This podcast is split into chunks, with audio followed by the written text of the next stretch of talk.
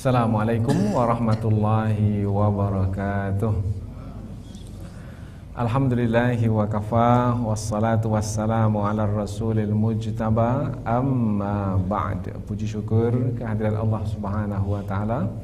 Salawat dan salam kepada Rasulullah sallallahu alaihi wasallam.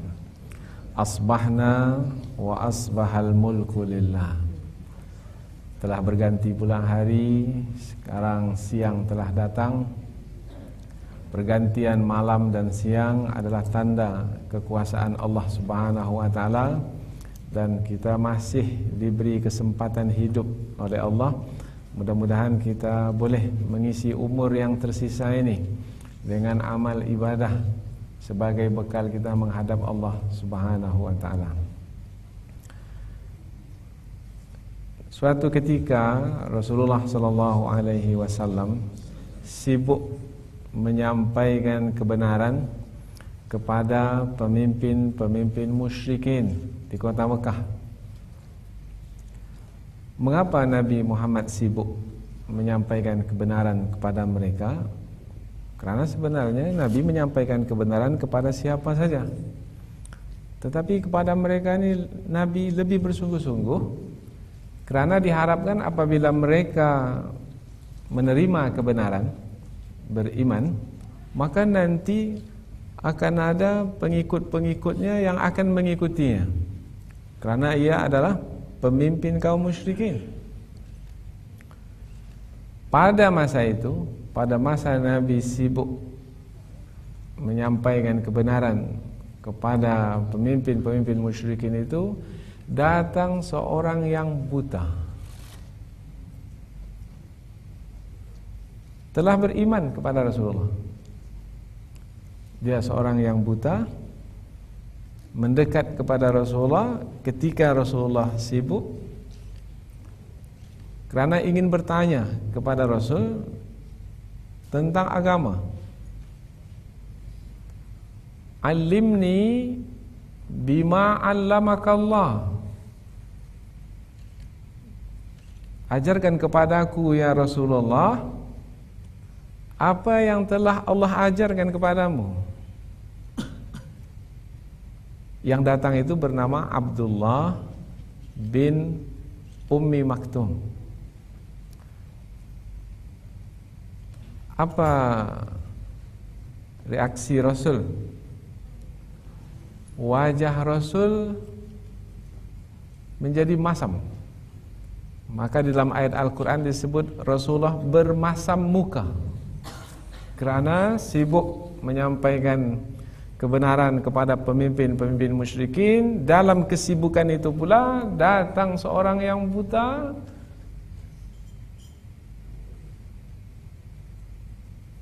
Meminta kepada Rasul untuk diajarkan agama Rasulullah bermasa muka dan berpaling daripadanya turun ayat Al-Quran menegur Rasulullah sallallahu alaihi wasallam. Ayat apa yang turun? Abasa. Surah Abasa. Abasa wa tawalla an ja'ahul a'ma. Yang bermasa muka dan yang berpaling ketika seorang buta datang kepadanya. Siapa yang dimaksudkan? Yang bermasa muka yang berpaling itu siapa? Nabi sallallahu alaihi wasallam. Berpaling daripada siapa? Daripada seorang yang buta yang bernama Abdullah bin Ummi Maktum. Padahal Nabi bukannya melakukan kesalahan sebenarnya kerana sibuk menyampaikan dakwah kepada pemimpin-pemimpin yang diharapkan adalah supaya nanti apabila mereka ini masuk Islam, apabila pemimpin itu, pemuka itu masuk Islam maka nanti akan lebih ramai lagi yang masuk Islam. Tujuan Nabi baik sebenarnya. Tetapi ditegur oleh Allah kerana yang datang ini berharga bernilai tinggi kedudukannya apa yang membuatnya berharga bernilai tinggi kedudukannya wa yakhsha dalam ayat berikutnya. Kerana yang datang ini telah beriman Kalau tadi pemimpin-pemimpin Quraisy itu sudah beriman? Belum. Maka kita sebut tadi pemimpin-pemimpin musyrikin. Masih musyrik, menyekutukan Allah. Tapi yang ini telah beriman wa huwa yakhsha, dia dalam keadaan takut. Nah, jadi yang membuat dia berharga, yang membuat dia bernilai, yang tinggi kedudukannya, yang membuatnya tinggi kedudukan adalah kerana memiliki rasa takut kepada Allah.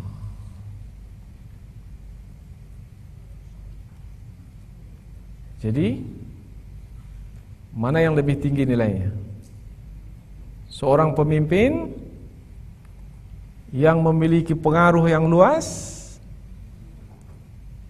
kuasanya hebat mungkin mendunia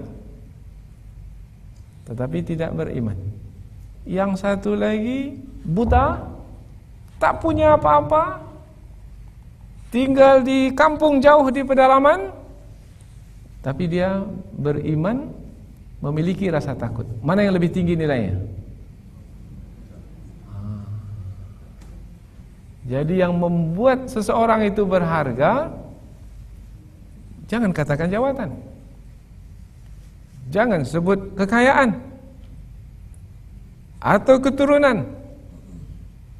Tetapi yang menentukan nilai seseorang itu Adalah rasa takut Yang ada di dalam hati.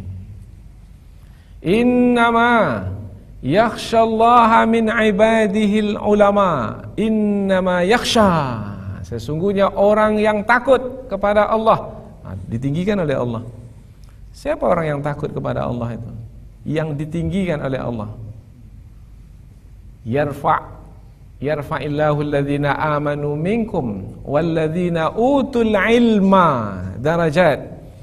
Orang yang ditinggikan beberapa derajat itu adalah orang yang beriman dan yang diberi ilmu. Kerana dengan keimanan dan ilmu yang dimiliki Ia memiliki rasa takut. Takut yang datang daripada keimanan dan pengetahuan. Ada dua takut. Semalam ada yang bertanya Ustaz apa beza antara yakhsha dengan yakhawf? Al-khasyah dengan al-khawf. Beza antara al-khasyah apabila diterjemahkan takut Al-khawf apabila diterjemahkan takut. Dalam bahasa kita dua-duanya diterjemahkan takut. Padahal dua-duanya berbeza antara satu dengan yang lain dari sisi hurufnya. Khasyah kha shin ya. Al-khawf kha waw fa. Hurufnya beza. Di dalam bahasa Arab apabila huruf itu berbeza, bermakna maknanya pun juga berbeza. Tak boleh disamakan. Apa bezanya? Semalam kita menyampaikan secara ringkas saja bahwasanya makna al-khauf takut lebih am, umum berbanding khasyah lebih khas. Ah sekarang kita berikan contoh perumpamaan. Khauf takut masih ada gelora di hati. Gelora gerakan yang belum lagi diam, tenang. Gelora. Biasanya bergelora apa? Api yang sedang menyala-nyala, bergelora, ada gerakan di situ. Khasyah takut tadi bergelora tapi sekarang sudah tenang. Sudah diam. Jadi takut yang pertama bergelora. Takut yang kedua tenang. Contoh umpamanya ada lihat video tentang air laut naik ke darat dengan cepat dalam hitungan detik, menit Kerana datang selepas gempa Apa namanya? Ah, tsunami. Seperti di Aceh. Hanya dalam hitungan detik saja. Naik ke darat Kemudian bergerak Beberapa menit Menghabiskan kampung-kampung Dan ribuan manusia Seketika. Hanyut. Nah air yang naik ke darat bergerak ini Kemudian manusia yang berlari ke tempat yang tinggi. Manusia berlari itu dalam keadaan apa? Ah, dapat satu kata. Takut makna bergerak. Takut. Air bergerak Terus ke darat Dia pula terus berlari ke tempat yang lebih tinggi dia berlari dalam keadaan takut. Kemudian apabila dia sampai ke satu puncak yang lebih tinggi. Kemudian air tak sampai di situ. Dia sudah tak bergerak lagi. Dia berada di situ. Air tak sampai di situ. Rasa takutnya masih ada? Masih. Tapi sudah tenang sekarang. Tenang. Karena ada puncak perbukitan yang lebih tinggi yang membuatnya tenang. Begitu juga seorang hamba apabila sudah bersama dengan Allah, ada rasa takut tadi. Karena kita telah melakukan kesalahan selama ini. Ada yang kita sengaja, ada yang tidak kita sedari. Ada yang mungkin kesalahan kita kecil, ada yang melakukan dosa besar. Takut, takut. Tapi sekarang sudah bertaubat kepada Allah. Sekarang sudah melakukan ketaatan, mendekatkan diri kepada Allah. Dan Allah pula maha pengasih, maha penyayang. Masih ada juga rasa takut? Ada. Tapi kita yakin bahwasanya Allah tidak akan menyia-nyiakan hamba yang bertaubat kepadanya. Maka Takut kita sekarang itu membawa kita kepada ketenangan kerana bersama dengan Allah yang mengasihi dan menyayangi kita. Nah, kerana Allah yang mengasihi dan menyayangi, ini kerana kita memiliki pengetahuan tentang Allah. Dan itu yang membuat kita menjadi tenang. Kerana keimanan kita kepada Allah membuat kita berbaik sangka kepada Allah. Itu yang membuat kita tenang. Perumpamaannya sama seperti orang yang tadi sudah berada di puncak dataran yang tinggi. Meskipun ada air yang bergerak, tapi sekarang dia sudah tenang karena dia sudah berada di puncak. Begitu juga orang yang berilmu, meskipun ada ujian, dugaan, musibah dalam hidup, meskipun dahulu mungkin telah melakukan kesalahan, kekhilafan, tetapi sekarang sudah bersama dengan Allah Itu yang membuatnya hatinya menjadi tenang. Orang yang seperti ini Yang telah berada di atas puncak ini Ketenangannya bersama dengan Allah Ia akan banyak mendapat pelajaran. Ketika bergerak Risau, gelisah. Ini air ini akan menenggelamkan saya Akan menghanyutkan saya Ketidak ini? Risau, gelisah. Tapi kalau sudah berada di atas Dia sudah tenang Ketika tenang ia akan dapat melihat sesuatu itu dengan lebih tepat. Dengan lebih baik. Dengan lebih teliti. Maka Allah pun berfirman Tentang orang yang takut ini. Inna fi dhalika la'ibrah Sesungguhnya apa saja yang berlaku, yang terjadi Sungguh akan menjadi pelajaran. Liman apa sambungan katanya? Liman yakhsha. Bagi orang yang takut. Takut yang macam mana itu? Yang bisa mengambil pelajaran? Takut yang sudah berada di puncak tadi. Kerana hatinya sudah tenang. Dengan ketenangan itu ia boleh melihat dengan baik, dengan tepat. Di situlah tingginya kedudukan yang buta tadi. Meskipun dia buta Tak sebandinglah Dengan orang yang melihat Yang berkedudukan tinggi Punya jawatan Di Kota Mekah Kedudukan Sebagai seorang bangsawan Darahnya bukan merah lagi. Kalau yang bangsawan ini darahnya apa? Darah biru. Istilah bahasa kita Darahnya biru. Maknanya kerabat diraja tapi di sisi Allah Subhanahu wa taala yang buta yang tak punya apa-apa. Yang jauh dari kampung datang menghadap Rasulullah bertanya tentang ilmu yang dimiliki oleh Rasulullah yang diajarkan oleh Allah kepadanya. Tinggi nilainya di sisi Allah. Sehingga Allah menegur Rasulnya ketika Rasulnya bermasa muka dan berpaling dari si buta ini karena ia memiliki rasa takut kepada Allah. Wa huwa yakhsha. Wa di situ wau hal. Hal keadaan. Allah menerangkan keadaannya ketika datang menghadap Allah itu Matanya memang buta, tapi hatinya melihat. Dan nilainya tinggi karena ia memiliki rasa takut kepada Allah. Nah, itu yang kita pelajari dalam dua hari ini. Untuk mendapatkan rasa takut itu, takut yang macam mana yang kita inginkan? Takut yang pertama ya takut lari, lari dulu. Kalau tak lari, sampai ke puncak, ke dataran yang tinggi yang akan menyelamatkan kita dari tsunami. Tidak, lari dulu. Dengan rasa takut itu kita lari. Supaya air itu tidak menghanyutkan kita. Dengan lari sampai masanya kita berada di satu tempat yang menenangkan. Nah, yang menenangkan itu adalah ketika kita di sisi Allah Subhanahu wa taala. Kuliah subuh ini tak boleh panjang pendek saja. Yang panjang itu beribadah kepada Allah dan tadi kita sudah panjang beribadah.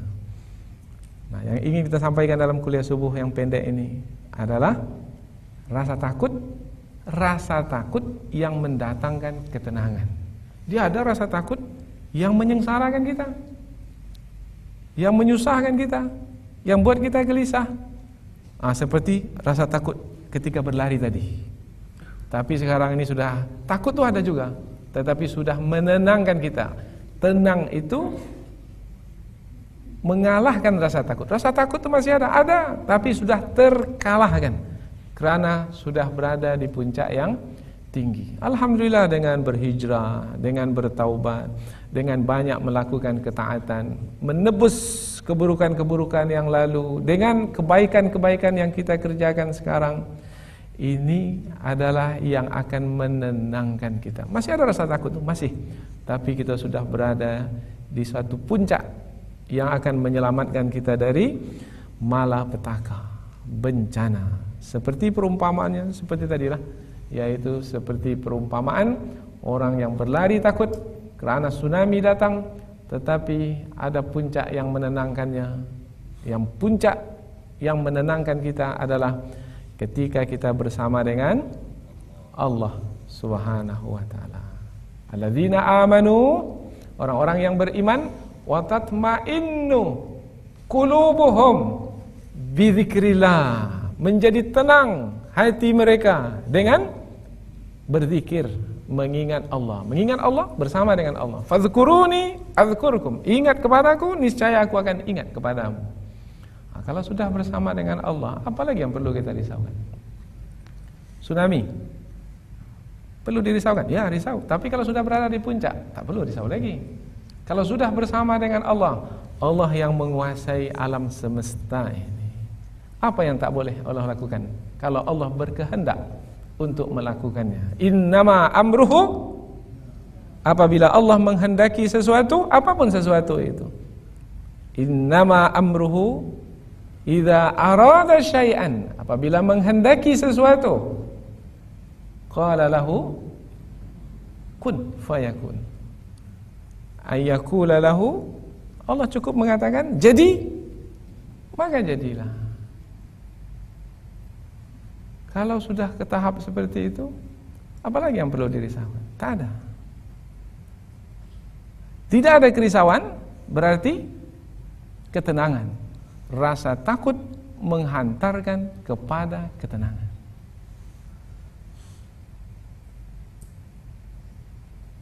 Dah selesai dah kuliah subuh. Sampai di situ saja.